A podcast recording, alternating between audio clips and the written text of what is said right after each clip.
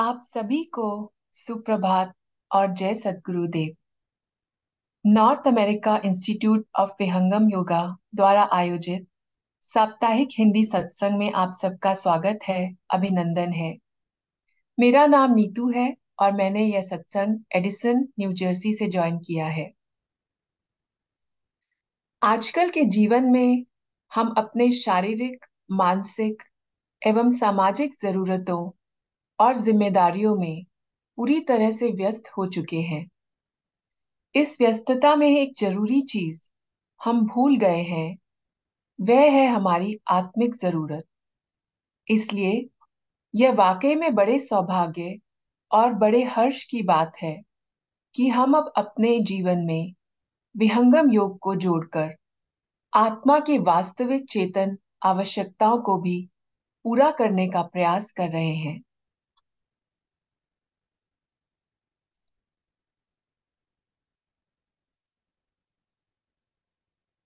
इसी प्रयास के क्रम में आज हम सभी इस सत्संग से जुड़े हैं।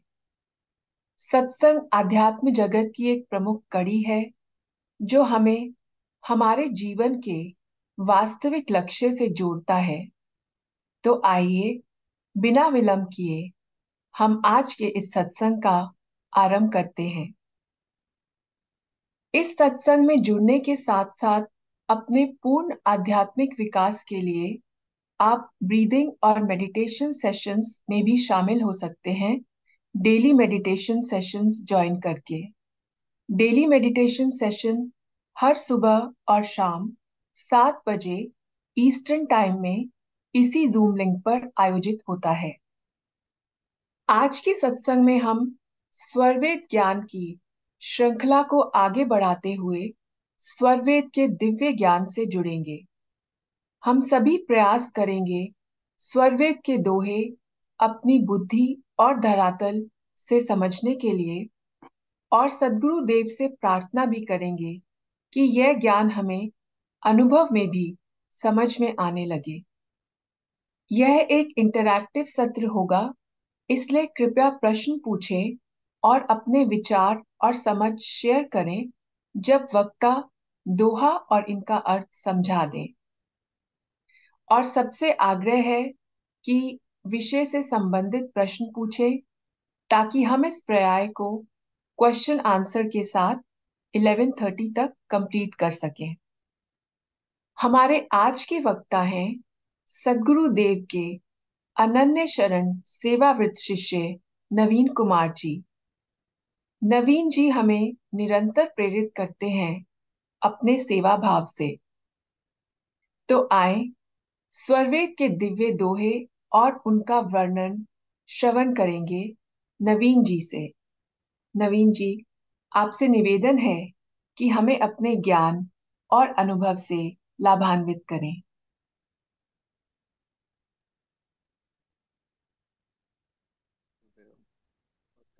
धन्यवाद नीतू जी।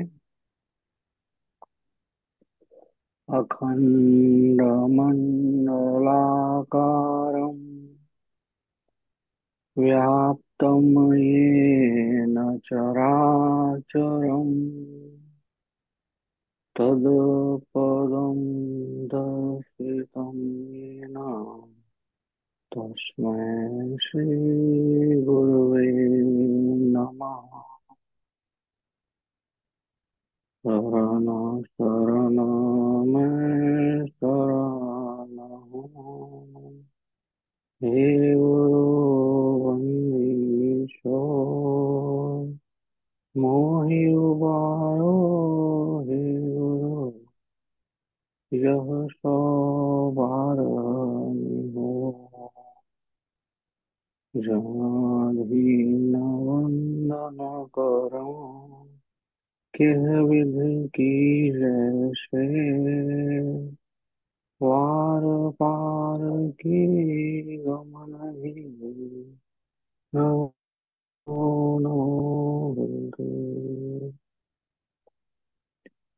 तीन लोक नव खंड में गुरु से बड़ा न कोई करता करे ना करी सके। गुरु करे सो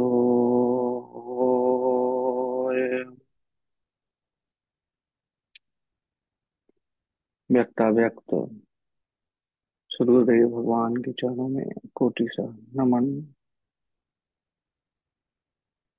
संत प्रवर श्री विज्ञान देव जी के चरणों में कोटि सा नमन। संत शिरोमणि अंतरराष्ट्रीय प्रचारक नामदेव जी के चरणों में कोटि सा नमन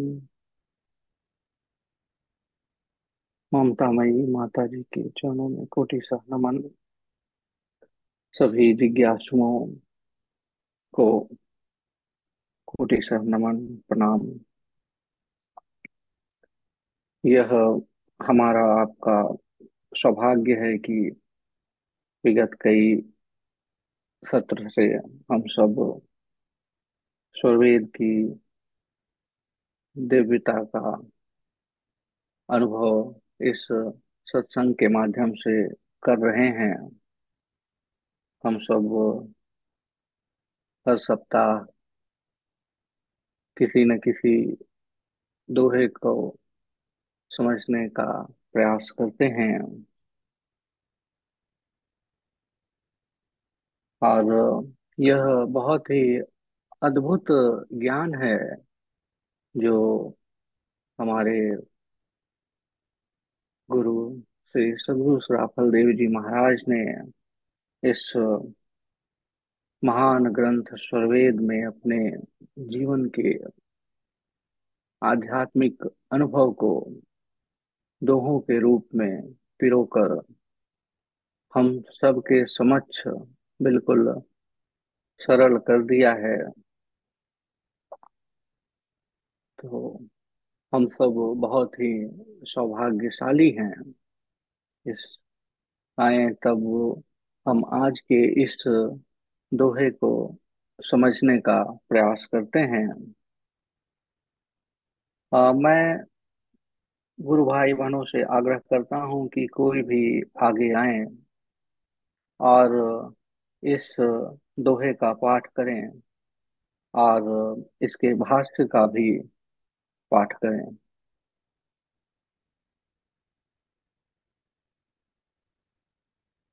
कोई भी आगे आए और जय सदगुरुदेव नवीन जी। मैं जय माया करती हूँ। बोली सदगुरुदेव की जय। आहार निंद के अल्प में दृढ़ होय अभ्यास। निश्चय नियम विलास में वर्धत विमल विकास आहार और निद्रा के अल्प होने से दृढ़ अभ्यास होता है। संयमी पुरुष नियमित व्यवहार के रखने से सुखपूर्वक पवित्र आत्म विकास में उन्नति करता है। आहार विहार नियमित युक्त होने से एवं संतुलित पौष्टिक पदार्थों के सेवन से शरीर में पुष्टि और स्फूर्ति रहती है। सात्विक और शीघ्र पाचक पदार्थ के सेवन करने से तमोगुण का विशेष अभाव रहता है। इसलिए साधक शरीर की रक्षा मात्र के लिए पौष्टिक पदार्थों का सेवन करे। संयमी पुरुष ही साधन अभ्यास को दृढ़ता पूर्वक करता है और अभ्यास में अंदर अनुभव होने पर प्राकृतिक चेष्टा या व्यवहार स्वाभाविक अल्प हो, होने लगते हैं। अल्प भोजन और अल्प निद्रा होने से योगाभ्यास में दृढ़ता होती है और अनुभव प्रकाश प्राप्त करने में सुलभता प्राप्त होती है। योगाभ्यासी की एक ऐसी भी स्थिति आ जाती है कि थोड़े काल में वह अपनी निद्रा को पूरा कर लेता है। एवं योग की विशेष भूमि में पहुँच जाने पर एक तार 24 घंटे की अखंड समाधि में ब्रह्म सुख को प्राप्त करता है। इसलिए योगाभ्यासी अनुरागी पुरुषों को आवश्यक है कि ब्रह्म विद्या योग मार्ग में प्रवृत्त होने के लिए संयम, नियम पर विशेष ध्यान देकर आत्मोन्नति के लिए प्रयत्न करें। जय सर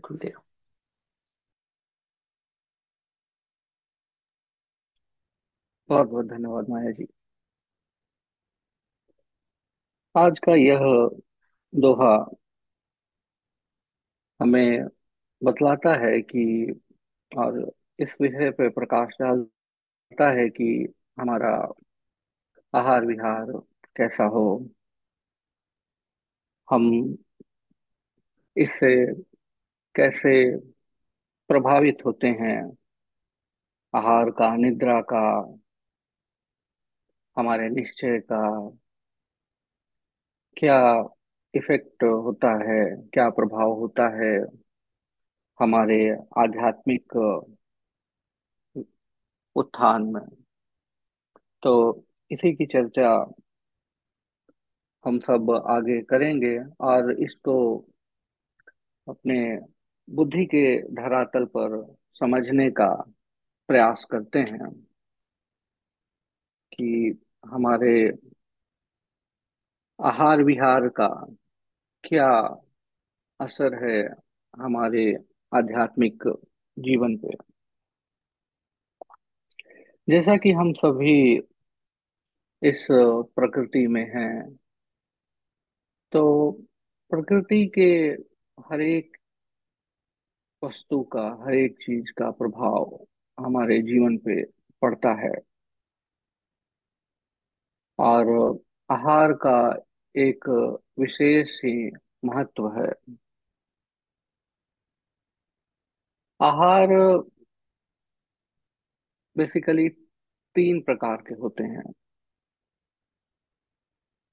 सात्विक, राजसिक और तामसिक।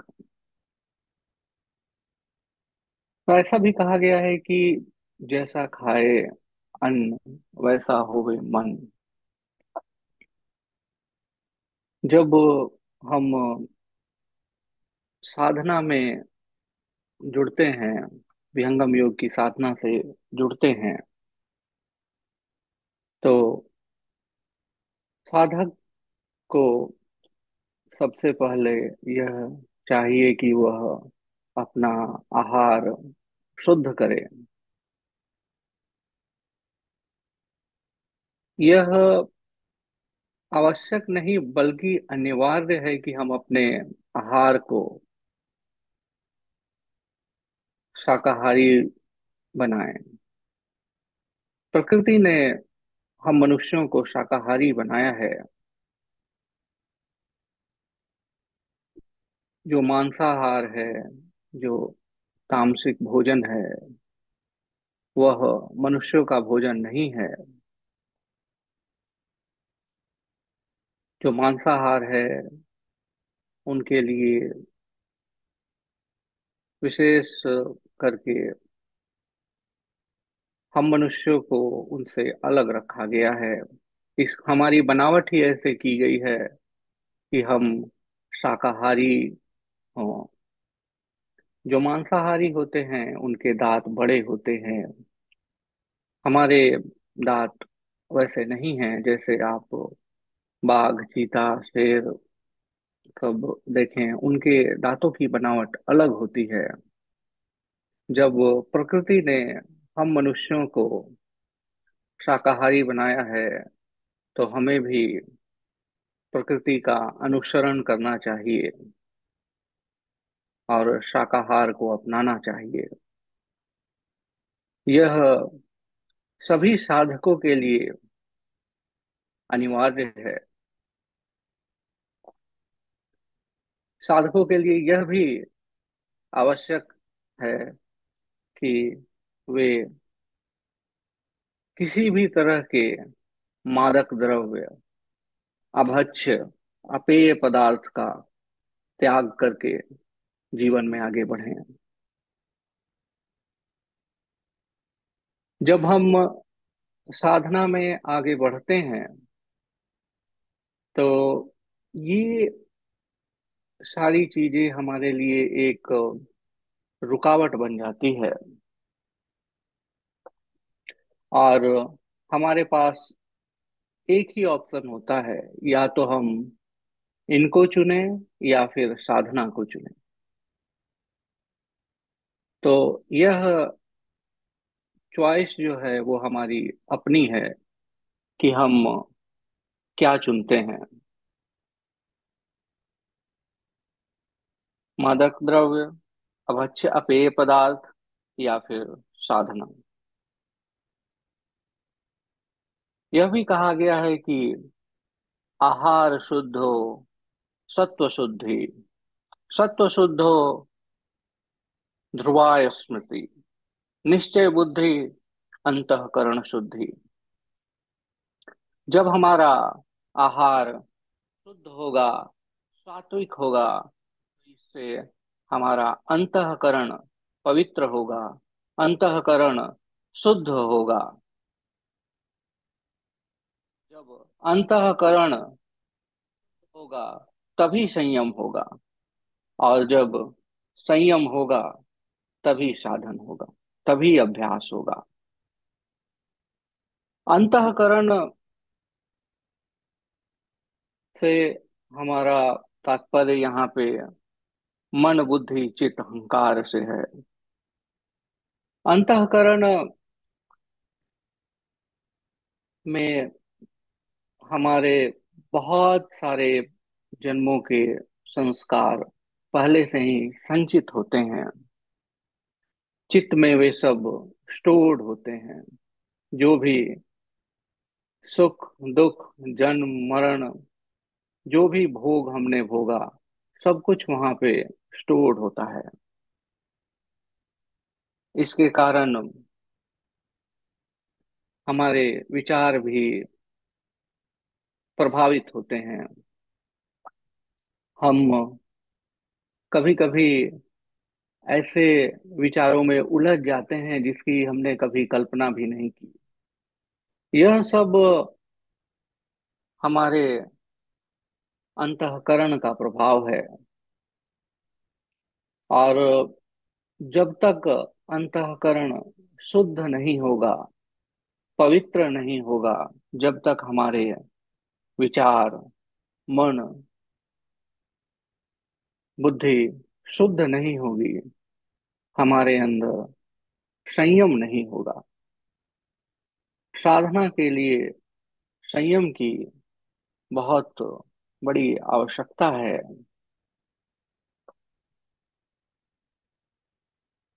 मन, बुद्धि, इंद्रियों को अपने अनुकूल नियम में रखना भी एक संयम है। जब योगी साधना में बैठता है और उसका मन ही चंचल हो तो वह आगे साधना में प्रगति नहीं कर सकता।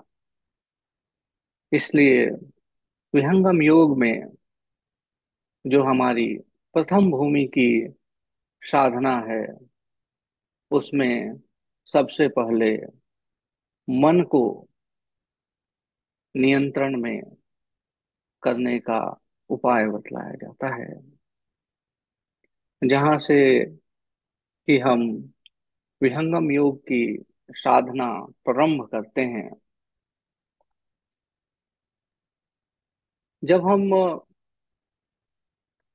मन को रोकने का, स्थिर करने का प्रयास करते हैं,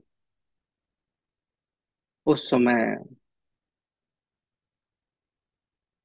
यह बहुत बड़ा महत्व रखता है कि हमारा आहार कैसा है? अगर आहार शाकाहारी है, हमारे अनुकूल है, जैसा प्रकृति ने हमारे लिए बनाया है, अगर वैसा है तो हमें इस पथ में आगे बढ़ने में प्रकृति भी अपना साथ देती है। और हम धीरे धीरे अभ्यास की ओर आगे बढ़ते हैं। अगर हमारा शरीर ही हमारा साथ ना दे,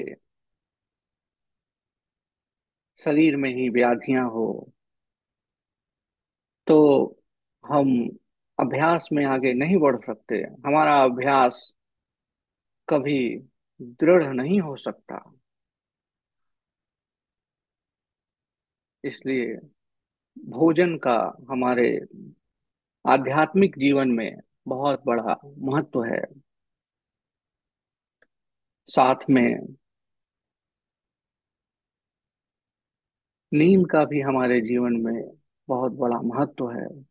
अगर हम यह चाहें कि बिना सोए ही कुछ दिनों तक रहें तो फिर इसका भी साइड इफ़ेक्ट होता है। और हमारा शरीर इससे भी प्रभावित होता है। लेकिन जब हम एक व्यवस्थित ढंग से साधना में बैठते हैं, जैसे कि हमारे सदगुरु का आदेश है, जब हम उस प्रक्रिया को अच्छा सा पालन करते हैं तो धीरे धीरे निद्रा का भी त्याग होने लगता है। धीरे धीरे साधक को उस स्थिति का बोध होता है जहाँ पे उसकी निद्रा धीरे धीरे कम हो रही है। यह एक प्रोसेस है जो कि धीरे धीरे होता है, लेकिन सबसे पहला जो हमारी तरह से हमारी अपनी जो चेष्टा होनी चाहिए, वह है कि हम प्रकृति से प्रकृति के साथ होकर उसने जो दिया है, उसे ग्रहण कर धीरे धीरे प्राकृतिक रूप में आगे बढ़े हमारा जीवन जितना प्रकृतिमय होगा, जितना नेचर के साथ होगा, हमारे लिए साधना में आगे बढ़ना उतना ही आसान होगा। क्योंकि यह जो जीवन है, वह प्रकृति के साथ ही चलता है। प्रकृति के बिना हमारा यह जीवन अधूरा है, अपूर्ण है। इसलिए सदगुरु सदाफल देव जी महाराज ने यह हम सबको संदेश दिया है कि प्रकृति जैसी है, उसका हम सबको सम्मान करते हुए, परिस्थितियों का भी सम्मान करते हुए, अपना भी सम्मान करते हुए, दूसरों का भी सम्मान करते हुए, चाहे वह किसी भी व्यवस्था का हो, किसी भी रूप का क्यों ना हो। चाहे वह व्यवस्था प्रतिकूल ही क्यों ना हो, लेकिन हम उसके साथ चलें और जब हम साधना में आगे बढ़ते हैं तो धीरे धीरे जब मन मन का आवरण धीरे धीरे जब हट जाता है तब वही प्रतिकूल परिस्थिति जो है, वह अपने अनुकूल दिखने लगती है। तो इसलिए जो योगी होता है, वह जब किसी किसी चीज़ की प्राप्ति का, किसी चीज़ का निश्चय करता है तो वह समय, काल, परिस्थिति सबको अपने साथ लेकर आगे चलता है और धीरे धीरे वह परिस्थिति उसके अनुकूल होते जाती है। कोई भी परिस्थिति हमारे अनुकूल है या प्रतिकूल है, यह हमारे मन पे भी निर्भर करता है काफ़ी हद तक। जैसे कि एक साधारण एग्ज़ाम्पल है कि एक ग्लास है जो कि आधा भरा हुआ है। अब अगर हमें प्यास लगी हुई है, बहुत तीव्र प्यास लगी हुई है तो हम यह सोचेंगे कि यह ग्लास में जो है सो पानी है। मैं इसे पीकर अपनी प्यास बुझा लेता हूँ। अगर हमें प्यास नहीं लगी हुई है तो फिर हम देखेंगे कि यह ग्लास जो है आधी भरी हुई है। पूरी भरी हुई नहीं है। अभी ग्लास तो वही है, ग्लास में पानी भी वही है। लेकिन दो लोगों का या एक ही व्यक्ति का उसकी उसकी सोच पे ये डिपेंड करता है कि वह उसको कैसे देखता है। इसलिए परिस्थितियाँ हम सबके साथ हमेशा लगी रहती है। जो सदगुरु का शिष्य है, जो साधक है, जो सेवा में लगा हुआ है, वह इसे विशेष रूप से समझता है। इसलिए जो व्यक्ति जिस काल में भी हो, जिस समय में भी हो, जिस रूप में भी हो, उन सब का मान करते हुए, टालम टूलम न करते हुए एक निश्चय नियम में बंध कर साधना करें। ऐसा ना हो कि आज तो मन नहीं कर रहा, आज ये है, कल वो है। समय कभी भी अनुकूल नहीं होगा। यह हमारा खुद का प्रयत्न होना चाहिए कि हम निश्चय करें, एक नियम बनाएँ। कि हाँ हमें इस समय साधना करनी है। प्रकृति जो है वह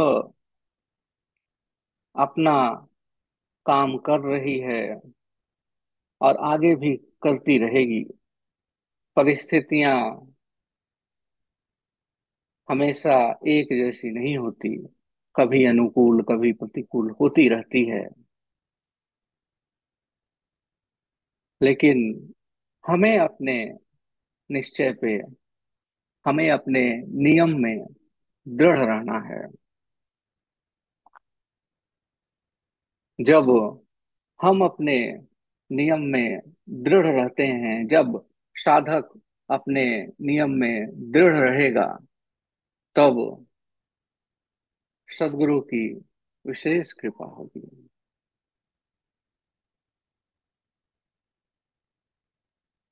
सदगुरुदेव भगवान ने अपने जीवन काल में इसका अद्भुत उदाहरण प्रस्तुत किया है। जब वो बाल्यकाल में थे, उसी समय से वे साधना के प्रति, परमात्मा प्राप्ति के प्रति उनकी एक, सोच थी, उनका एक ललक था कि हमें परमात्मा को प्राप्त करना है।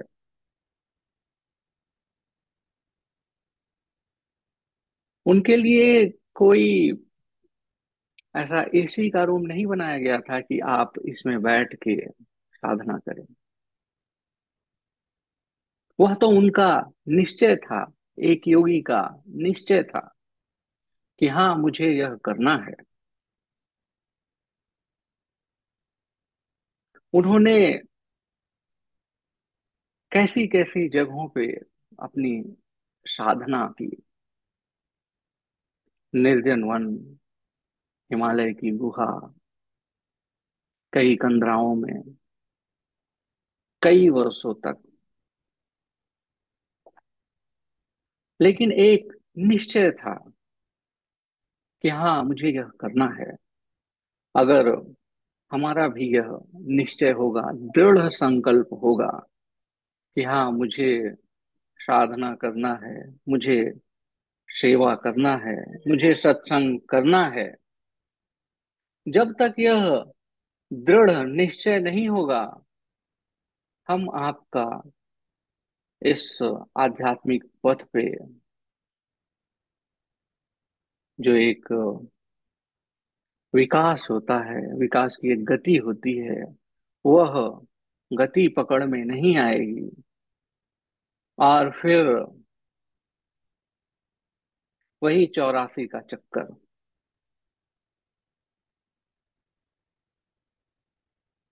इसलिए हम आपका निश्चय जो है, संकल्प जो है, वह दृढ़ हो। और जब एक बार योगी निश्चय कर लेता है तो बस कर लेता है।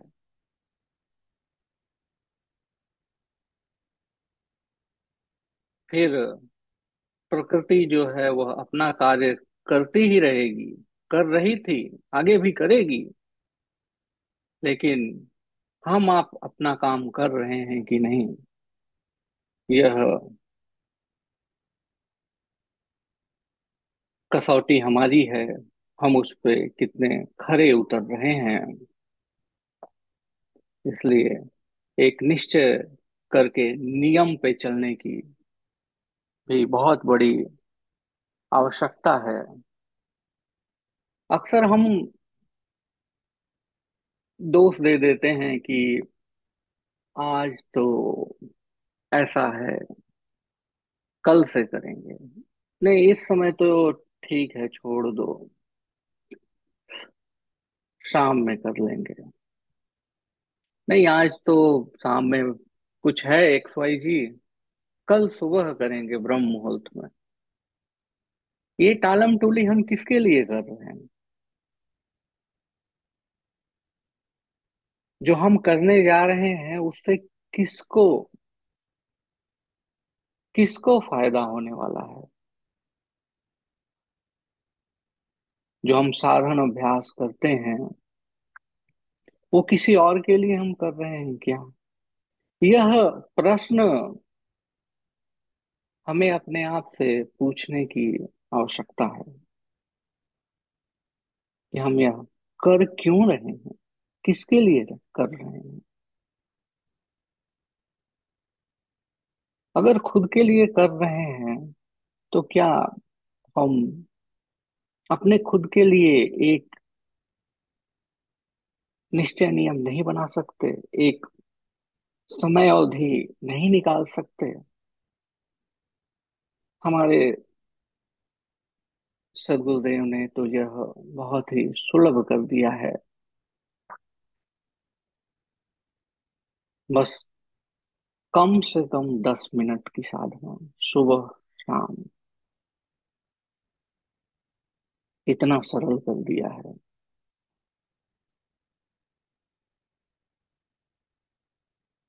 उन्होंने तो उद्घोष में यह कह भी दिया है कि अद्भुत मार्ग योग विहंगम मैं तुमको बतलाऊँगा।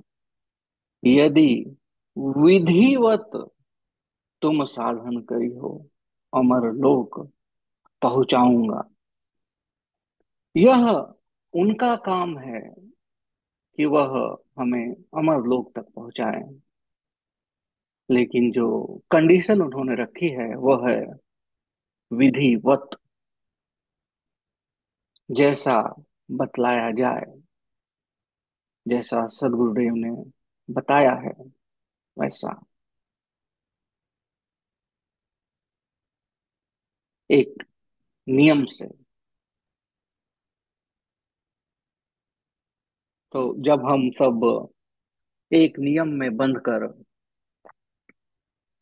साधन अभ्यास करते हैं तो इसमें जो है दृढ़ता आती है, इसमें जो है प्रोग्रेस होता है और धीरे धीरे हम अपनी साधना में प्रगति करते हैं। सदगुरु की दया से हम सब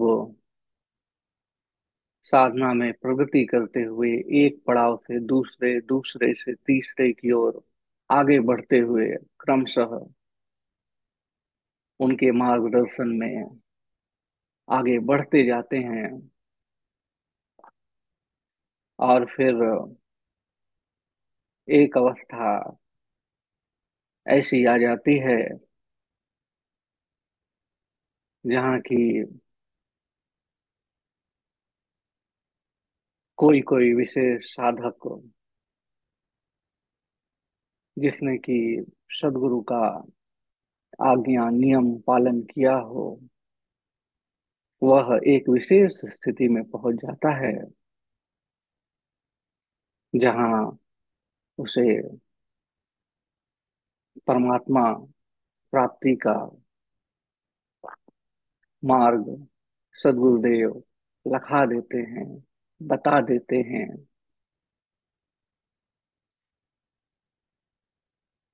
वह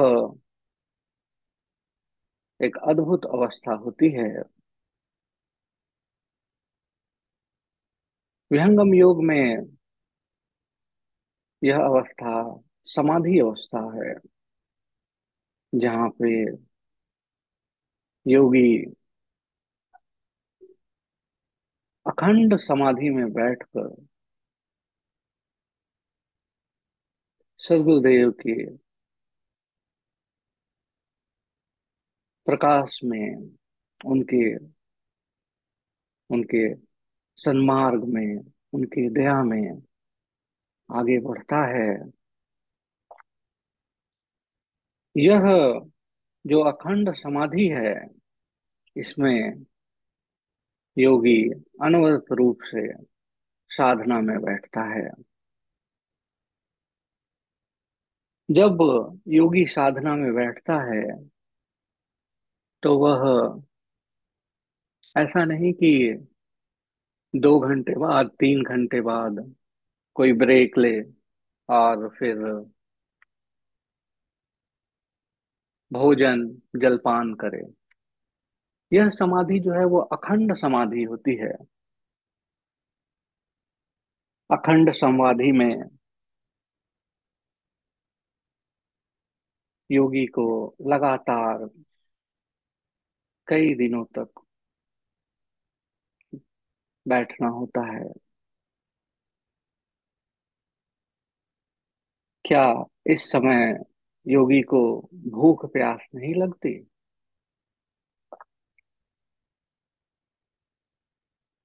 जब योगी साधन क्रम में आगे बढ़ता है तो सदगुरु की दया से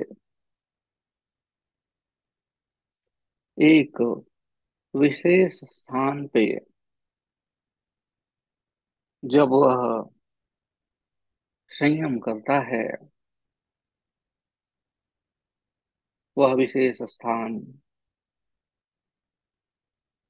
के बारे में बतलाया गया है कि वह गले में कहीं पे है, जिसका वास्तविक ज्ञान सदगुरु देते हैं, उसे कंठकूप कहा गया है, जहाँ पे जब योगी संयम करता है, सदगुरु के प्रकाश में, तब वह भूख प्यास से निवृत्त हो जाता है। उसे भूख प्यास नहीं लगती और वह लंबे समय तक साधना में बैठकर सदगुरु के प्रकाश में आगे बढ़ता हुआ ब्रह्म में किलोल करता है। ब्रह्म सुख को प्राप्त करता है।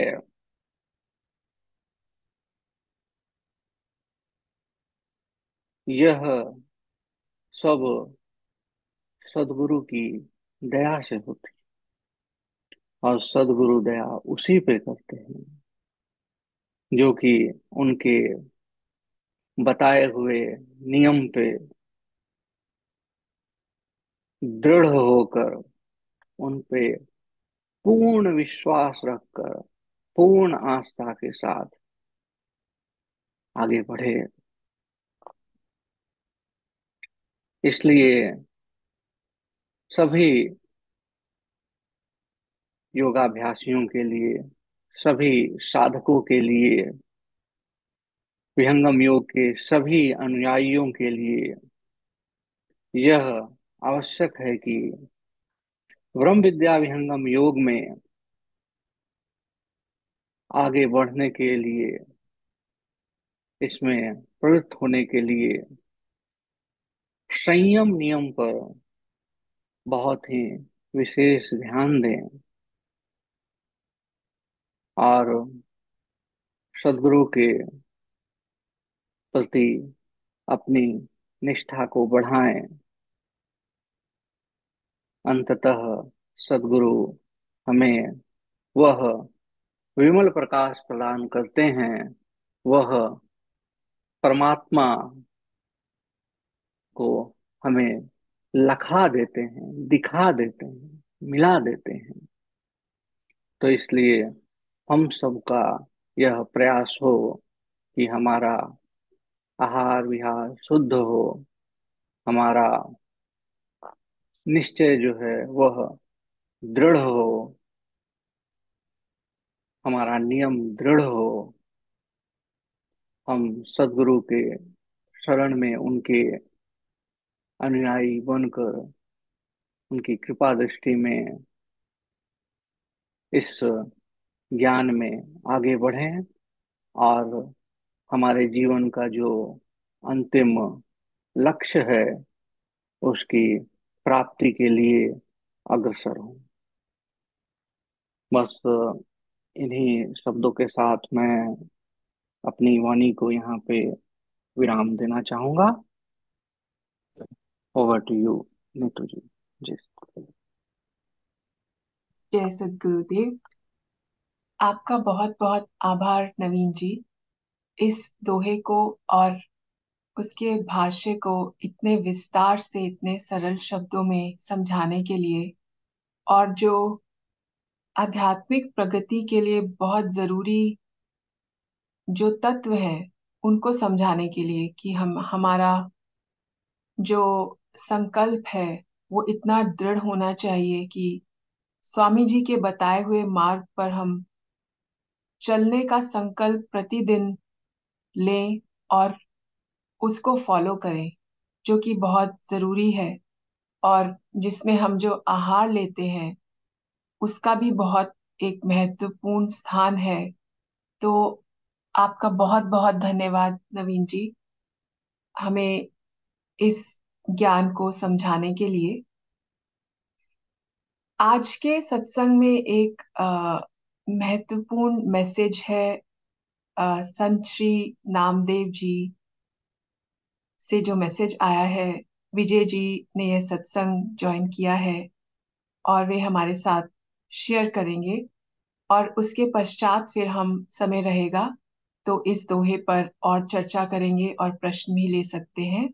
तो मैं विजय जी से आग्रह करूँगी कि वे संत श्री नामदेव जी महाराज का मैसेज हमारे साथ शेयर करें। आप, विजय जी। जी। जय सदगुरुदेव धन्यवाद नीतू जी होपफुली मेरी आवाज़ पहुँच रही है ना? जी। हम सबका परम सौभाग्य है कि सदगुरुदेव विदेश के लोगों के लिए विशेष रूप से अभी चिंतन कर रहे हैं और हम सब के आगमन की तैयारी के लिए विशेष निर्देश भी विनोद भाई भदरका जी को दिए हैं। ज़्यादा से ज़्यादा लोग को निर्देश यही है कि टेंट में ही रुके, वहाँ पर एक साथ। बाय द वे मैं बात कर रहा हूँ शताब्दी महोत्सव की। विहंगम युग का हंड्रेड एनिवर्सरी सवा साल का सेलिब्रेशन वाराणसी में स्वरवेद महामंदिर के प्रांगण में होने वाला है सत्रह अठारह दिसंबर को, जिसमें पच्चीस हज़ार हवन कुंड से महायज्ञ होगा। सत्रह अठारह दिसंबर का वह कार्यक्रम, जिसमें विशेष अतिथि के रूप में माननीय प्रधानमंत्री जी, या उनके मंत्री गण भी आने वाले हैं स्वरवेद महामंदिर के उद्घाटन के लिए। तो सदगुरुदेव चाहते हैं कि हम सब वहाँ पे जाएँ और हमें स्वामी जी हो सकता है, फिर विदे विशेष निर्देश अलग से और भी देंगे जब वहाँ हम पहुँचेंगे। संत नामदेव जी महाराज हम लोग को कह रहे हैं कि ये काफ़ी अनमोल घड़ी है। तो जितने भी विदेश से लोग आ रहे हैं, वह ऊर्जा ग्रहण करने के लिए तैयार होके आए क्योंकि वहाँ जो स्वरवेद महामंदिर का प्रांगण है, जो सदगुरु का सानिध्य मिलने वाला है, उसको कहते हैं ना, जब हम कंडक्टर तैयार करके रखेंगे, तभी इलेक्ट्रिसिटी फ्लो होगी। इलेक्ट्रिसिटी किसी कुचालक तत्व में फ्लो नहीं हो पाएगी। तो हम सब इतना विशेष तैयारी करके पहुँचे वैसे भी हम लोग इतना खर्च किए हैं टिकट लेने का, इंडिया ट्रिप में सब कुछ करने का तो फिर हम इसे सिर्फ़ एक इंडिया ट्रिप की, के रूप में नहीं देखें, बल्कि संदेश यही है संत नामदेव जी महाराज के द्वारा कि यह हमारे जीवन के आध्यात्मिक प्रगति का एक विशेष माइलस्टोन बन के आए। इसलिए जो भी वहाँ जा रहे हैं, अभी से ही, अभी से ही अपने भीतर के विकारों को थोड़ा सा संयम, नियम से अंकुश लगाना शुरू कर दें, ताकि हम अपने अंदर वह कंडक्टर तैयार कर ले जहाँ ऊर्जा ठहर सकती है। जो स्वामी जी से, जो स्वरवेद महामंदिर से विशेष ऊर्जा हमें मिलने वाली है। संत नामदेव जी महाराज बोले हैं कि प्रत्येक दिन जो संभव अगर हो सके तो वहाँ ज़रूर पूजा और ध्यान वहाँ जाकर ज़रूर करें। तो जो भी हम सब जा रहे हैं, हम लोग प्लानिंग यही कर रहे हैं कि हम सब इकट्ठे एक जगह टेंट में रहेंगे और वहाँ हम नियमित पूजा और ध्यान भी करेंगे। संत नामदेव जी महाराज की यही इच्छा है कि उस वातावरण का, उस ऊर्जा का हम समुचित लाभ लेते हुए वहाँ से निकले, क्योंकि यह ऊर्जा ही है जो हमसे फिर कार्य कराएगी, हमसे सेवा लेगी। तो वह तैयारी हम लोगों को अभी से करना होगा।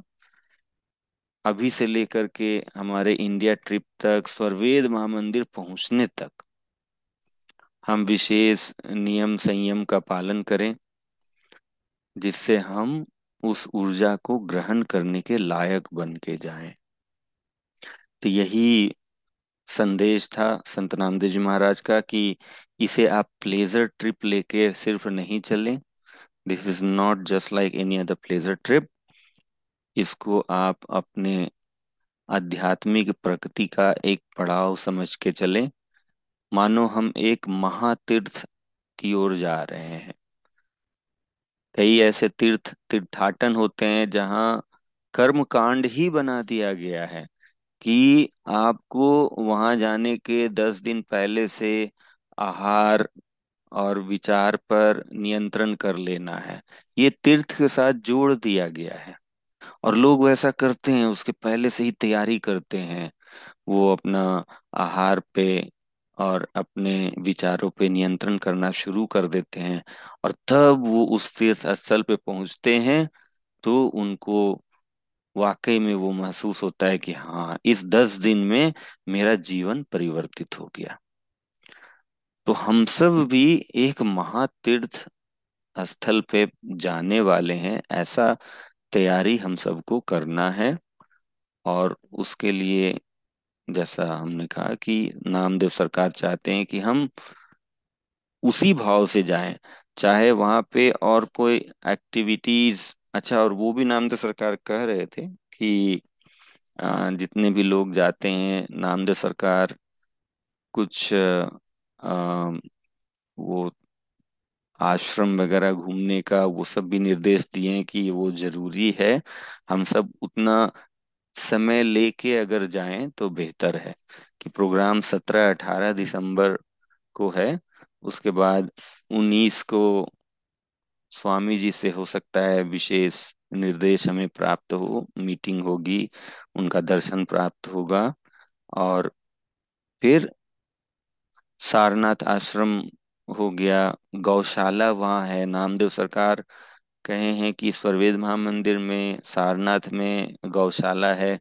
वो चाहते हैं कि जितने भी विदेश से गुरु भाई बहन आए, वो गौशाला में भी जाएँ, गाय के साथ भी थोड़ा सा समय बिताएँ, उससे भी हमारे अंदर की वृत्तियाँ जो है बदलती है।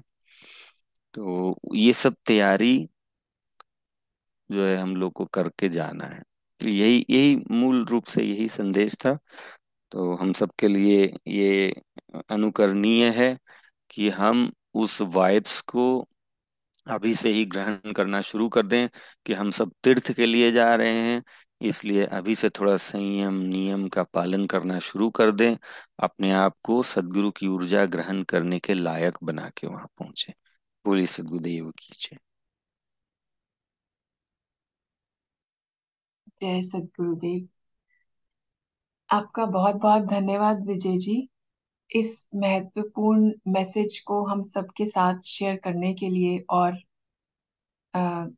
जो वार्षिक उत्सव में सौवें वार्षिक उत्सव में जो जा रहे हैं सब लोग उनकी तैयारी को और दृढ़ बनाने के लिए और हमें सहायता करने के लिए कि किस तरह से मैं वहाँ पर वहाँ जाने के लिए अपने आप को तैयार करना है। आ, तो मैं आग्रह करती हूँ कि अगर किसी को कोई प्रश्न है इस बारे में तो कृपया पूछें। जय सदगुरुदेव जय बहुत अच्छा लगा सुन करके बहुत अच्छा लगा सुन करके नवीन जी का अम, भोजन और अम, जो भी जो अपना जो आचरण होता है इन सब चीज़ को लेकर के क्योंकि बिल्कुल विजय जी जो बता रहे हैं वह सब जो है उसी के प्रतिकूल प्रतिक्रिय है। और यहाँ पर एक जिज्ञासा ये है कि अम, अ, कुछ कुछ गुरु भाई जो हैं उनकी ऊर्जा हर की ऊर्जा अलग अलग स्टेज पर है। और अम, और जैसा मुझे लगता है कि जितने भी गुरु भाई गुरु बहन विहंगम योग में इतना दृढ़ता पूर्वक जो लगे हैं उनके आचरण तो ऑलरेडी बहुत ही सुंदर होंगे। उनके भोजन भी बहुत सुंदर होंगे, जैसा मुझे लगता है। और कुछ जो नए आ रहे होंगे, वो उनके ऊपर इम्पैक्ट पड़ रहा होगा इफ़ेक्ट पड़ रहा होगा। तो गिवन कि हर किसी का अलग अलग ऊर्जा का स्थिति है तो इसमें प्रिपरेशन कैसे मतलब उसके ऊपर यदि थोड़ा और यदि विजय जी यदि आप उल्लेख करें कि कुछ जो इनिशियल स्टेजेस पर होंगे जिनके जिनका ऊर्जा उनके अनुभव में हो ना बिल्कुल। उन्हें ये मतलब इवन दो थियोरेटिकली उन्हें पता है पर प्रैक्टिक प्रैक्टिकली उनके एक्सपीरियंस में ना हो और हो भी टेम्पररी स्टेज पर हो टेम्पररी कुछ समय के लिए होता हो फिर नहीं होता। तो और कुछ जो है जो कि हमेशा मतलब उसमें नहा रहे हैं डुबकी लगा रहे हैं। तो उसके प्रति यदि आप कुछ उजागर करें तो बहुत अच्छा लगेगा जी, संत नामदेव जी महाराज विशेष रूप से इसी बात का ज़ोर दे रहे हैं कि जो लोग भी सदगुरु के सिद्धांत को जान रहे हैं, जो पहले से इस बात को ग्रहण कर लिए हैं कि हाँ मुझे इस साधन पथ पर, इस भक्ति के पथ पर आगे बढ़ना है। जिनके अंदर अब कोई डाउट नहीं रह गया है। उन लोगों के लिए ही वो संदेश दे रहे हैं कि वह अब इसकी तैयारी करना शुरू कर दें। और किस तरह से करें? तो जो संयम नियम की बात है, उसमें आ जाता है कि हम नियमित रूप नियमित रूप से प्रत्येक दिन गुरु की वंदना अवश्य करें। जो गुरु की वंदना है, जो उनकी प्रार्थना है, उस प्रार्थना से ही शुरुआत होती है हमारी यात्रा। जब तक हम प्रार्थना नहीं करेंगे गुरु से, जब तक हम अपने समर्पण को अपने अंदर धारण नहीं करेंगे गुरु के प्रति तब तक गुरु की दया नहीं होगी। स्वामी जी की कृपा नहीं होगी। दया तो रहती ही है। दया तो अवश्य है, इसीलिए तो हम सब नहीं भी लायक होते हुए भी सदगुरु हमें इस ज्ञान से जोड़ लिए हैं, मौका देते हैं सुधरने का तो वो दया है। लेकिन कृपा होनी है। हम सबको अब ऐसा करना है कि सदगुरु का हमारे ऊपर कृपा हो जाए। कृपा स्वामी जी करते हैं, तब होता है। दया सहज रहती है। तो कृपा हो जाए, उसके लिए प्रार्थना ज़रूरी है। याद दया को लाभती, प्रभु कृपाल भगवंत। जो गुरु है, वह जो याद उनको बार बार करने लगता है, तब दया करके उस पे कृपा भी करते हैं। यानी यह ज़रूरी है कि हम सब, जैसा नामदेव सरकार ने कहा कि वहाँ भी जाने के बाद भी हमें पूजा और ध्यान करना है तो उसी चीज़ को हम अभी से ही पालन करें कि प्रत्येक दिन गुरु के तस्वीर के सामने बैठ करके हम गुरु का ही लिखा हुआ वंदना है, उससे हम प्रार्थना करें। उसमें जो शब्द हैं, जो वंदना में शब्द हैं, वह सारे सिद्धांतों का बोध कराता है। यानी हमारे अंदर जो प्रकृति का माया है, जो प्रलोभन है, वह मिटाता है। हमें सिद्धांतों में प्रतिष्ठित कर देता है। गुरु की लिखी हुई जो प्रार्थना है, उसमें ये शक्ति है कि जो उसे हृदय से समझते हुए प्रार्थना करेगा, वह अध्यात्म के सिद्धांत में प्रतिष्ठित हो जाएगा, यानी उसकी वृत्तियाँ बदल जाएगी। वह उस सिद्धांत पे प्रतिष्ठित हो जाएगा, उसका जीवन उस पे चलने लग जाएगा। यह हमारे गुरु वंदना में शक्ति है। गुरु वंदना के बोल में यह शक्ति है। तो इसीलिए एक होता है कि प्रार्थना हम अपने मन से कर रहे हैं और एक होता है कि हम गुरु के लिखे वंदना को, उसको नियमित रूप से करना शुरू किए। तो उसमें जो गुरु का चिंतन है, वह हमारे अंदर आने लगता है। गुरु ने किस संदेश को दिया है, वह संदेश बार बार हमारे हृदय में वह पुनरावृत्ति होने लगता है, वह गूंजने लगता है और फिर उससे हमारी चित्त की वृत्तियाँ बदलने लगती है, शुद्ध होने लगती है। तो इसलिए वंदना एकदम अनिवार्य है। हम गुरु वंदना प्रत्येक दिन करें, ज़रूर करें। और अगर संभव हो सके तो अः, एकांत में करेंगे तो और अच्छी बात है। अगर जो लोग इसमें विशेष रूप से वाकई में इसके लिए लाभ लेना चाहते हैं तो एकांत में सिर्फ़ गुरु और आप और कोई नहीं। सिर्फ़ गुरु और आप हैं और कोई नहीं, और आप अपने तरफ़ से साधन में जब बैठे हैं तो वंदना करके तब साधन में बैठे साथ में वंदना को ज़रूर जोड़ लें। तो वंदना कर लिया और फिर साधन कर लिए। तो साधन प्रत्येक दिन करना है, वंदना प्रत्येक दिन करना है। उस वंदना में प्रार्थना का भाव अपने अंदर रखना है कि वाकई में मैं ऐसा प्रार्थना कर रहा हूँ सदगुरुदेव से। तो ये दो बात पे ही नामदेव सरकार ज़ोर दिए हैं। बाकी सारी बातें जो है, व्यवहार और आहार, यह उस प्रार्थना के प्रभाव से स्वयं बदल जाता है। इसलिए जो स्टार्टिंग पॉइंट पे अगर हम उनकी बात कर रहे हैं तो उनकी उनको बस एक ही चीज़ पकड़ना है प्रार्थना और साधना। प्रार्थना और साधना पकड़ करके अभी एक महीना तक अगर वो चलते हैं तो उसी में उनका आहार व्यवहार भी सब सुधर जाएगा। जय सत्य बहुत बहुत धन्यवाद निरंजन जी। के प्रश्न के लिए जी। और विजय जी इसको लेने के लिए।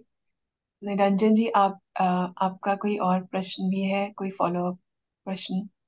नहीं जी इन्होंने तो बिल्कुल hit the nail on the head Vandana यही वाला है ना ये प्रभु कल्प संत समाज उत्तम सर्वधर्म आचार्य है वही वाला वंदना की बात आप कर रहे थे ना विजय जी? जी तो वो वो सिर्फ़ चार लाइन है एक ऐप है विहंगम योग का। आप ना अच्छा अच्छा। ऐप अगर डाउनलोड नहीं किए हैं तो वो डाउनलोड ज़रूर कर लें। उसमें आपको वरना मिल जाएगा पूरा का पूरा। अच्छा अच्छा। जी बिल्कुल जी। बिल्कुल। विहंगम ओके। योगा करके आप ऐप डाउनलोड करेंगे तो उसमें स्वरवेद का जी रेफरेंसेस भी मिलता है। स्वरवेद का दोहा भी आपको मन करेगा तो उससे पढ़ सकते हैं। सिर्फ़ दोहा मतलब भाष्य नहीं लेकिन दोहा भी पढ़ सकते हैं उससे जी जी बहुत बहुत धन्यवाद। थैंक यू जी अगर और किसी का कोई प्रश्न हो तो इस समय का उपयोग कर सकते हैं प्रश्न को पूछने के लिए। हम और पाँच मिनट तक चर्चा कर सकते हैं और फिर उसके बाद हम अगले प्रयार की तरफ़ चलेंगे। जय सतगुरुदेव मेरा एक क्वेश्चन है कि अगर कभी कोई ट्रैवल कर रहा हो या ऐसी सिचुएशन में हो कि वो अपने नियम के हिसाब से साधना ना कर बैठे तो उनके लिए कोई और तरीकेकार है जिसके थ्रू वो उसको कम से कम पालन कर लें? हाँ जैसे उदय मुकेश जी हाँ, बहुत अच्छा लगता है आप नियमित रूप से सत्संग जुड़ने लगे हैं। जी मुकेश जी तो स्वामी जी कहते हैं कि जैसे एक परिवार था, उनके घर में जो भी दरवाजे पे आता था, उसको वो दान ज़रूर देते थे। एक दिन कुछ भी नहीं था, अन्न का एक दाना भी नहीं था। लेकिन दरवाजे पे आया एक भिक्षुक तो वह अपने पुत्र को कहते हैं कि, बेटे घर में जो ज़मीन से मिट्टी निकल जाए, वही उठा के दे दीजिए। लेकिन हमारे देने की जो यह सिलसिला है, जो परंपरा है, ये टूट ना पावे, टूटे नहीं। तो वह घर से मिट्टी उठा के वही दे दिया ताकि वह नियम बना रहे। तो वैसे ही यह जो ध्यान का जो क्रम है इस ध्यान के क्रम में अगर हमें उपयुक्त स्थान नहीं भी मिल रहा है, तब भी नियम पूर्ति के लिए हम जहाँ है, जिस स्थिति में है, वहीं पे वैसे ही अगर आसन नहीं लगा सकते हैं, अगर लेटे हुए हैं तो लेटे हुए ही, चेयर पे बैठे हैं तो चेयर पे बैठे हुए ही, लेकिन सदगुरु को याद करते हुए और थोड़ा देर ही सही, लेकिन नियम का पालन कर लें। हम अपने ध्यान को लगा ले थोड़ा देर के लिए ही सही। लेकिन नियम नहीं टूटे। तो इसलिए इसमें फ्लेक्सिबिलिटी है, लेकिन वह इसलिए है कि ताकि हमारी जो वृत्तियाँ है, वह ऐसी बनी रहे कि हाँ मुझे ध्यान प्रत्येक दिन करना है। एक बार यह वृत्तियाँ टूट जाती है तो फिर वह हमें बार बार नियम तोड़ने के लिए वो वृत्तियाँ उठने लगती है। एक बार नियम तोड़े तो फिर आगे भी नियम तोड़ेंगे। यह संभावना बन जाती है। जी, जय सुधा हाँ शिखा जी कुछ कहना चाहती जी विजय भैया, वो मैंने अपने पापा को देखा था जब हम लोग कहीं ट्रैवल कर रहे होते थे स्पेसिफिकली मुकेश जी के ट्रैवल वाले पार्ट को एड्रेस करने के लिए। तो जब पहले ट्रेन से ट्रैवल करते थे तो पापा के पास एक स्वामी जी का बहुत छोटा सा फ़ोटो हुआ करता था। ट्रैवल के लिए ही था वो। तो उसको वो स्टैंड में लगाकर सामने रखकर और प्रॉपर सिद्धासन में बैठ करके कर लेते थे उस टाइम पे, अगर बर्थ पे और लोग नहीं होते थे तो। जब वो फ़्लाइट में ट्रैवल कर रहे होते थे तो वहाँ तो फ़ोटो रखने का सुविधा नहीं था तो उनके गले में स्वामी जी का एक लॉकेट हुआ करता था तो उसको प्रणाम करके वो फ़्लाइट में जिस तरीके से बैठे हुए हैं, उस तरीके से बैठ करके ही साधना करते थे। तो ये जो आप कह रहे हैं विजय भैया, वही वही सबसे ज़्यादा इम्पोर्टेंट बात होता है कि वो लय नहीं टूटना चाहिए और नो मैटर हम किस भी स्थिति में है, वो तो स्वामी जी तो इतनी भी फ्लेक्सिबिलिटी देते हैं कि आप बेड पे हैं, अगर आप उठने के लिए भी सक्षम नहीं है तो आप लेटे लेटे ही ध्यान कर लें। तो बस यही मैं ऐड करना चाहती थी। बहुत खूबसूरत। थैंक यू आई थिंक इसने बहुत क्लियर कर दिया it's all you know keeping time और स्केड्यूल चाहे कुछ भी हो। थैंक यू जी इसमें ए, एक एक अपना भी इसमें विचार प्रकट करना चाहूँगा। आजकल तो फ़ोन हो गया है तो पिक्चर तो हमेशा फ़ोन में रहता है। पर जैसा मुझे लगता है कि यदि हम मन में ही उनका रूप ध्यान करते रहे ईश्वर स्वरूप सदगुरु का जो आ, आ, फ़ोटो जो है और उन चूँकि हम सब उनसे अब फिजिकली मिल भी चुके हैं तो उनका रूप ध्यान यदि हमेशा करते रहे तो मेरे ख्याल से उसके ऊपर यदि विजय जी थोड़ा आप वो करें। और दूसरी चीज़ ये है कि आम, आम, कभी कभी मैं ये देखता हूँ कि जो हम लोग प्रथम भूमि का सामना करते हैं और मुझे लगता है कि जब जिम में हो चाहे प्लेन में हो चाहे कहीं भी हो तो क्या वो कर सकते हैं? क्योंकि उसका पर्पस तो यही है कि मन जो है वहाँ पर पकड़ देना। है तो रादर देन वाचिंग मूवी और you know looking at here and there यदि वहाँ पर बैठे बैठे अगर देख रहे हैं तो उस अभ्यास के बारे में यदि यदि थोड़ा शेयर करें। थैंक यू जय सदगुरुदेव नीतू जी मुझे एक ध्यान आ रहा था तो मैं बस रखना चाह रही थी। जय सदगुरुदेव माया जी। विजय जी अभी भी नहीं है यदि वो हैं तो वो ले सकते हैं फिर मैं जोड़ सकती हूँ।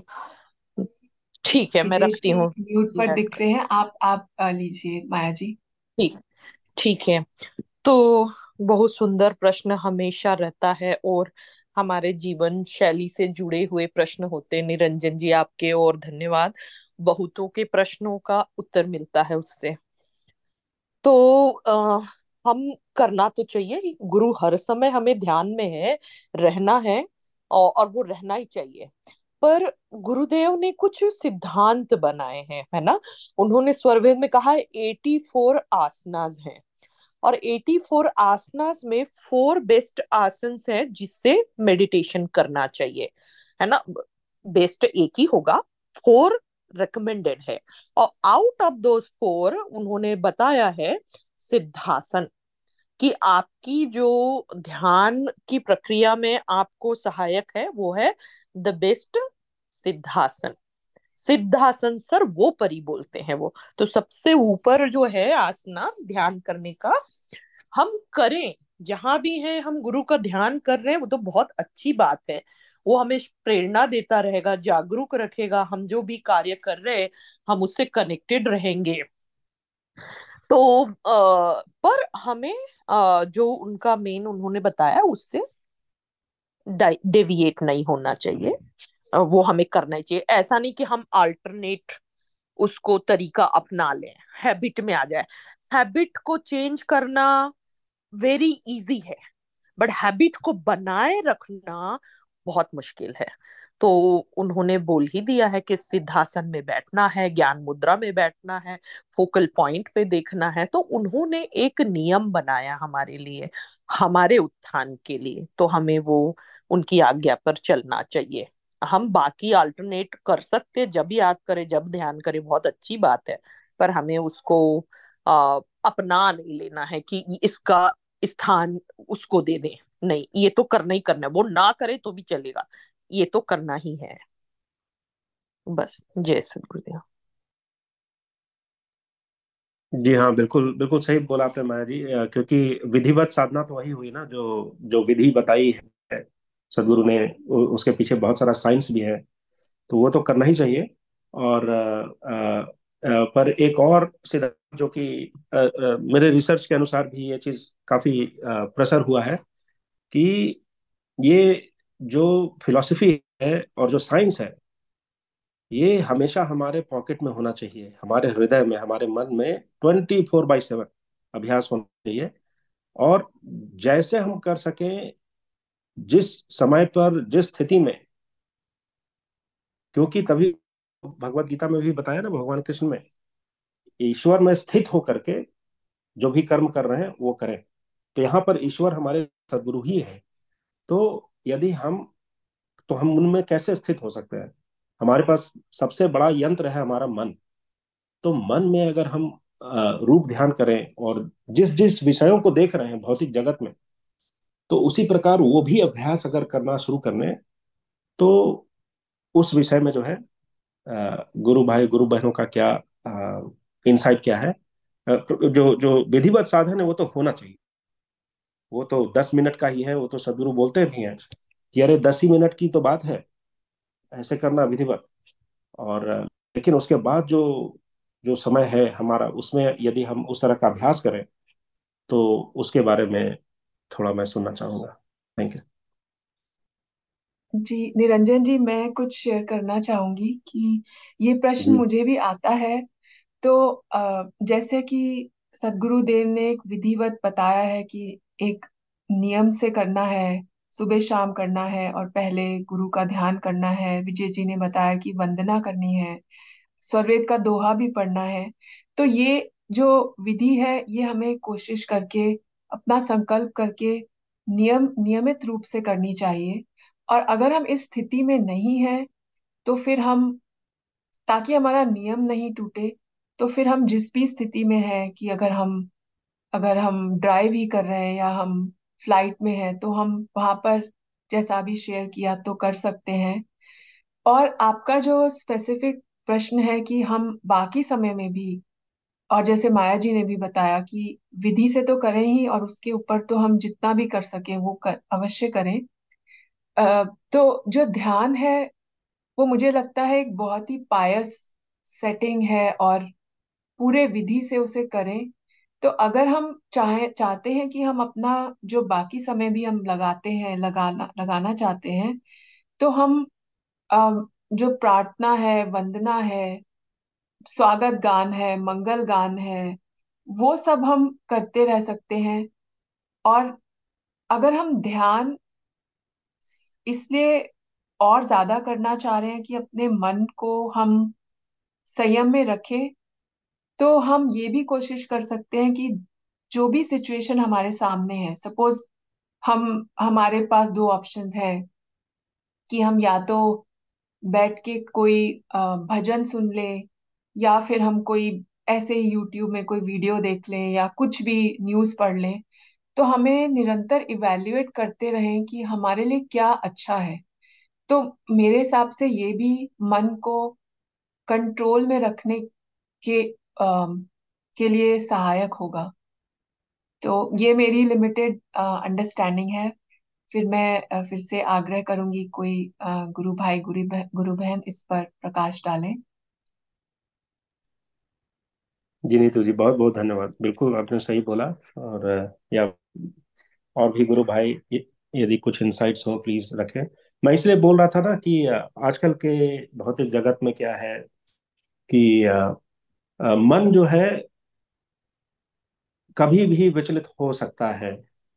कुछ हुआ वर्क प्लेस पर कुछ हुआ होम प्लेस पर कहीं कुछ हुआ और मन जो है उसके ऊपर टिक गया।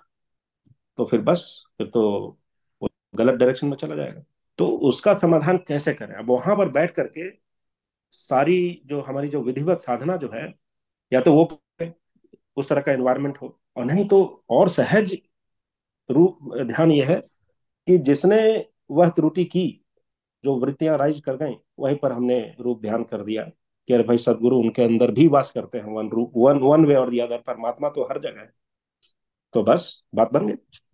तो ये जो प्रैक्टिस जो है, ये अभ्यास, यही जो है मुक्ति दिला सकता है। मुक्ति मतलब भौतिक, वैराग्य जिसे बोलते हैं। मैं वो मुक्ति, मोक्ष की बात नहीं कर रहा जो भौतिक जगत में जो बंधन है, जहाँ पर मन में हमेशा जो वृत्तियाँ होती रहती हैं, उससे वैराग्य, उससे जो है परे रहने के ये मुझे लगता है कि ये बहुत महत्वपूर्ण टूल है, पर ये टूल तभी हो पाएगा जब जैसे विजय जी ने बोला कि जब साधक में कोई आशंका न रह जाए कि ये फिलॉसफी जो है में कोई डिफेक्ट न रहे तब जो है वो पॉसिबल हो सकता है मेरे ख्याल से। तो इसीलिए जो है मैं वो रखना चाह रहा था। क्योंकि और भी सत्संग जब मैं सुनता हूँ मेरा एक्चुअली ज़्यादातर समय सत्संग ही सुनने में जाता है सब पूछा जाता तो, तो उसी के विषय पर मैं बता रहा हूँ क्योंकि हर किसी के अलग अलग स्ट्रेंथ्स होते हैं। तो आ, और ये मैं देख रहा हूँ कि अलग अलग नज़रिए से जैसे जो बोलते हैं नाम जप करना चाहिए कोई बोलता है ये सब भी मन को ही नियंत्रण करने के लिए ही वो बोल रहे हैं। तो ये ये हमें देखना है ये सब प्रथम भूमि का ही साधना के अलग अलग तरीके हैं। या फिर हम नासिका पर ये सब मन को जो है पकड़ने की बातें हैं। और तो इसलिए जो है मैं ये मतलब जिज्ञासा सामने ला रहा था बस। बहुत बहुत धन्यवाद। Thank you. जी बहुत बहुत धन्यवाद निरंजन जी आपके बहुत सुंदर प्रश्न और जो भाव आपने शेयर किए हैं उससे सभी का लाभ हुआ है। कोई और गुरु भाई गुरु बहन अगर अपने भाव रखना चाहते हैं तो हम एक दो मिनट और ले सकते हैं। जय सदगुरुदेव माया जी। जी। एक्चुअली मैं भी दो शब्द इस पे रखना चाह रहा था कि यह बहुत ही वास्तविक रियल जीवन से जो हम लोग रोज गुजरते हैं उससे रिलेटेड यह प्रश्न है। बहुत ही सुंदर प्रश्न है। देखिए, जहाँ तक कि विहंगम योग की फिलॉसफी कहती है, जहाँ तक मुझे ज्ञान है, उसके अनुसार, जो सदगुरु ने समय बतलाया है, वह तो हमारा नियमित साधना का समय है, उसमें साधना होना ही चाहिए। उसके अलावा विहंगम योग की फिलॉसफी हमें यह कभी नहीं कहती कि इस समय पे हम साधन नहीं कर सकते, नहीं करना चाहिए। वी कैन डू इट हम लोग कभी भी साधन कर सकते हैं। किसी भी परिस्थिति में हम लोग साधन कर सकते हैं। और, फिर अगला इसमें एंगल रह गया कि अगर हम उस स्थिति में नहीं है कि हम कैसे बैठ के साधन करें, कैसे अपने मन को रोकें, क्या करें अगर वैसी परिस्थिति आ जाए तो। तो उस केस में हम, सदगुरुदेव से आँख बंद करके या खुले रख के मतलब एक उनको याद करके उनसे प्रार्थना कर सकते हैं। अगर कुछ ना हो तो अपने मन में, जैसा नीतू जी ने कहा कि ठीक है, भजन ही गुनगुना ले। वह सब करके भी हम अपने आप को उन नेगेटिव विकारों से दूर रखने का प्रयास कर सकते हैं। और यह काफ़ी हेल्पफुल होता है। कभी कभी हम देखते हैं कि कुछ ऐसी परिस्थिति आ जाती है कि मन में बहुत बुरा फील आता है किसी भी कारण से। हम बहुत बुरे विचार आने लग जाते हैं हमारे मन में। और विचारों का कभी कभी ऐसा होता है कि हम खुद भी नहीं जानते कि इतने गंदे विचार हमारे मन में क्यों आ रहे हैं। और ये विचार जो है वो ऐसा नहीं है कि किसी दूसरे के कारण ही आए। कभी कभी ऐसे ही बैठे बैठे कुछ गंदे विचार आ जाते हैं। क्यों आते हैं? वो विचार इसलिए आते हैं क्योंकि विचार जो है, वो उत्पन्न होते हैं हमारे चित्त के थ्रू। ठीक है? और उसमें जो संस्कार है, वो हमारे कई जन्मों के संस्कार हैं। अब कब कौन सा संस्कार उदय हो गया, उसके अनुसार विचार बनते हैं।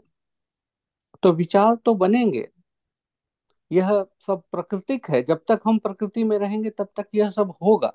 अब हमें इससे हटना कैसे है? इससे अपने आप को बचाना कैसे है? तो फिर अगर कुछ ऐसा हो तो हम प्रार्थना करें। हम प्रार्थना कहीं पे भी कर सकते हैं, किसी भी स्थिति में कर सकते हैं। ऐसा नहीं कि हमें बोल के ही प्रार्थना करनी है। हम अपने मन में भी प्रार्थना कर सकते हैं। सदगुरुदेव भगवान का आवाहन कर सकते हैं। तो ये सब हम कर सकते हैं। और जहाँ तक बात रही साधना की तो साधना भी हम कभी भी कहीं भी कर सकते हैं। उसमें किसी भी तरह का कोई भी रुकावट नहीं है। हाँ जो नियमबद्ध साधना बतलाई गई है, वह हमेशा नियम से हो। वो एक पद्धति है जो बतलाई गई है, उससे हो। उसके अलावा हम कभी भी कर सकते हैं। यह जो मुझे ज्ञान है उसके आधार पर मैंने बतलाया। जय सकते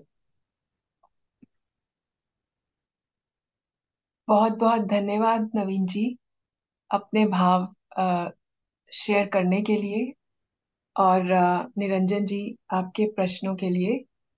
तो अब समय को देखते हुए हम आगे बढ़ते हैं सत्संग के अगले पर्याय में और फिर सत्संग को समापन की ओर लेके चलते हैं। हमारा अगला पर्याय है वॉरियर ऑफ़ द वीक हम सभी जानते हैं कि ध्यान करने का सबसे अच्छा समय ब्रह्म मुहूर्त तीन बजे से पाँच बजे के बीच में होता है, लेकिन हम में से ज़्यादातर लोग ऐसा करने में असफल रहते हैं। इसे प्रोत्साहित करने के लिए नेवी ने इस कार्यक्रम की शुरुआत की, जहाँ प्रतिभागी ब्रह्म मुहूर्त वॉरियर नामक व्हाट्सएप ग्रुप में शामिल होते हैं। प्रत्येक प्रतिभागी स्वयं ब्रह्म मुहूर्त साधना का अभ्यास करते हैं। शामिल होने के लिए कोई सत्र नहीं है। जब वे एक बार ध्यान कर लेते हैं तो ग्रुप पर अपना स्टेटस डन करके भेज देते हैं। यदि आप व्हाट्सएप ग्रुप में शामिल होने के इच्छुक हैं तो कृपया हमें बताएँ और हम आपको इस ग्रुप में ऐड कर सकते हैं।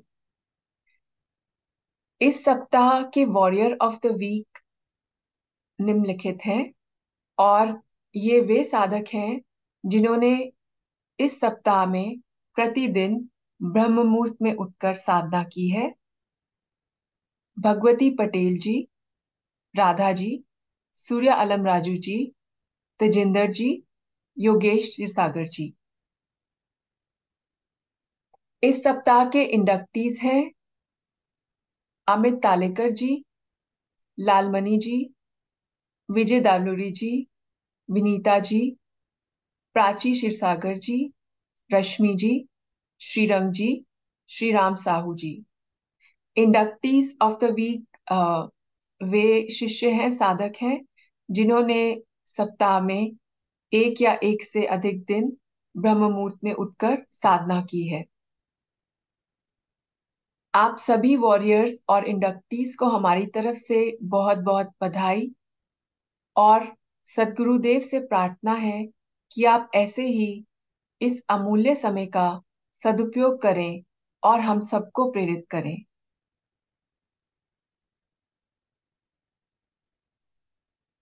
अब हम आज के सत्संग के अंतिम चरण में पहुँच गए हैं। इस चरण में हम वंदना, आरती और शांति पाठ करेंगे। गुरु वंदना के माध्यम से हम गुरु चरणों में भक्ति अर्पित करते हैं। शिखा जी से आग्रह है कि वे वंदना के अंतिम चार लाइन सदगुरु चरणों में अर्पित करें। आप, शिखा जी।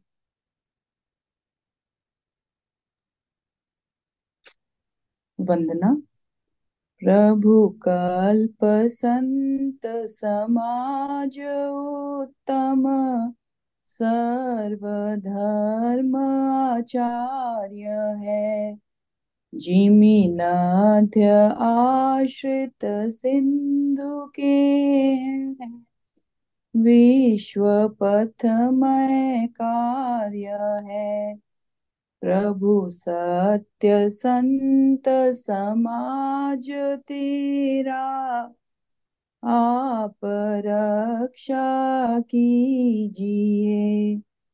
जन सदा फल ज्ञान भक्ति, वृद्धि दिन दिन कीजिए।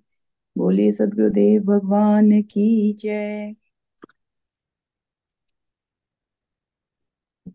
धन्यवाद शिखा जी। आरती के माध्यम से हम संशय को दूर करने की मांग करते हैं और सदगुरु चरणों में अपने आप को समर्पित करते हैं। शिखा जी से आग्रह है कि वे आरती के अंतिम पंक्तियों को सदगुरु चरणों में अर्पित करें एवं आप सभी लोगों से प्रार्थना है कि अपने अपने स्थान पर खड़े हो जाएँ आरती के लिए। आप, शिखा जी। गुरुमूर्ति गति चंद्रमा सेवक नयन चकोर पलक पलक निरखत रहे गुरुमूर्ति की ओर श्वेत श्वेत मय श्वेत है, श्वेत श्वेत मय श्वेत। तीन पाद अमृत भरा श्वेत महानद श्वेत अष्ट चक्र सब शून्य पर धर धरा के पार। तहा सदा फल घर किया, भूली पड़ा संसार। जय सतगुरुदेव। धन्यवाद शिखा जी। आप सभी लोग अपने अपने स्थान पर वापस बैठ जाएँ शांति पाठ के लिए। शांति पाठ विश्व की शांति एवं मंगल कामना के लिए है। शिखा जी से निवेदन है कि वे अंतिम चार लाइन से शांति पाठ करें। आप, शिखा जी। हे प्रभु, शांति स्वरूप हो। शांति शांति, मैं शांति। शांति शांति, जन शांति हो। पूर्ण शांति, मैं शांति। हे प्रभु, शांति प्रदान कर।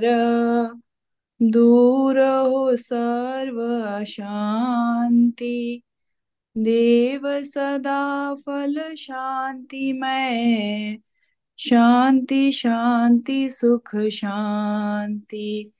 प्रेम से बोलिए सदगुरुदेव भगवान की जय। बैक टू जी।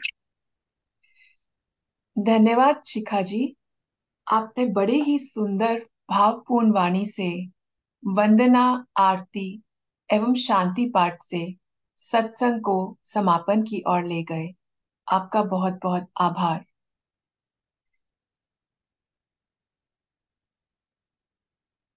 आप सभी की सेवा से आज का यह सत्संग सफल हुआ। अब हम यहीं पर सत्संग को विराम देते हैं। जो भी लोग आज के सत्संग से जुड़े हैं, सभी को धन्यवाद। तथा आप सभी से आग्रह है कि आज के सत्संग में हमने जो भी सीखा है, उसे अपने जीवन में उतारें एवं अपने अंदर चिंतन करें।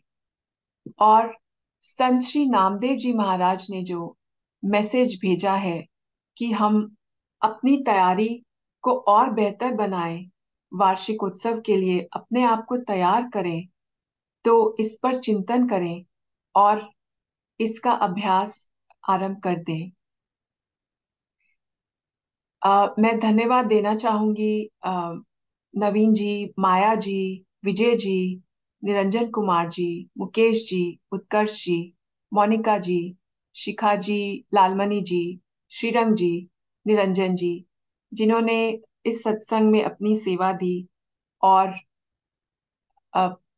जो डिस्कशन हुआ, उसमें अपने भाव शेयर किए और आप सभी लोगों का, जिन्होंने आज यह सत्संग ज्वाइन किया है। North America institute of Vihangam yoga पिछले कुछ वर्षों से यूएस और नॉर्थ अमेरिका में वर्चुअल सत्संग आयोजित कर रहा है।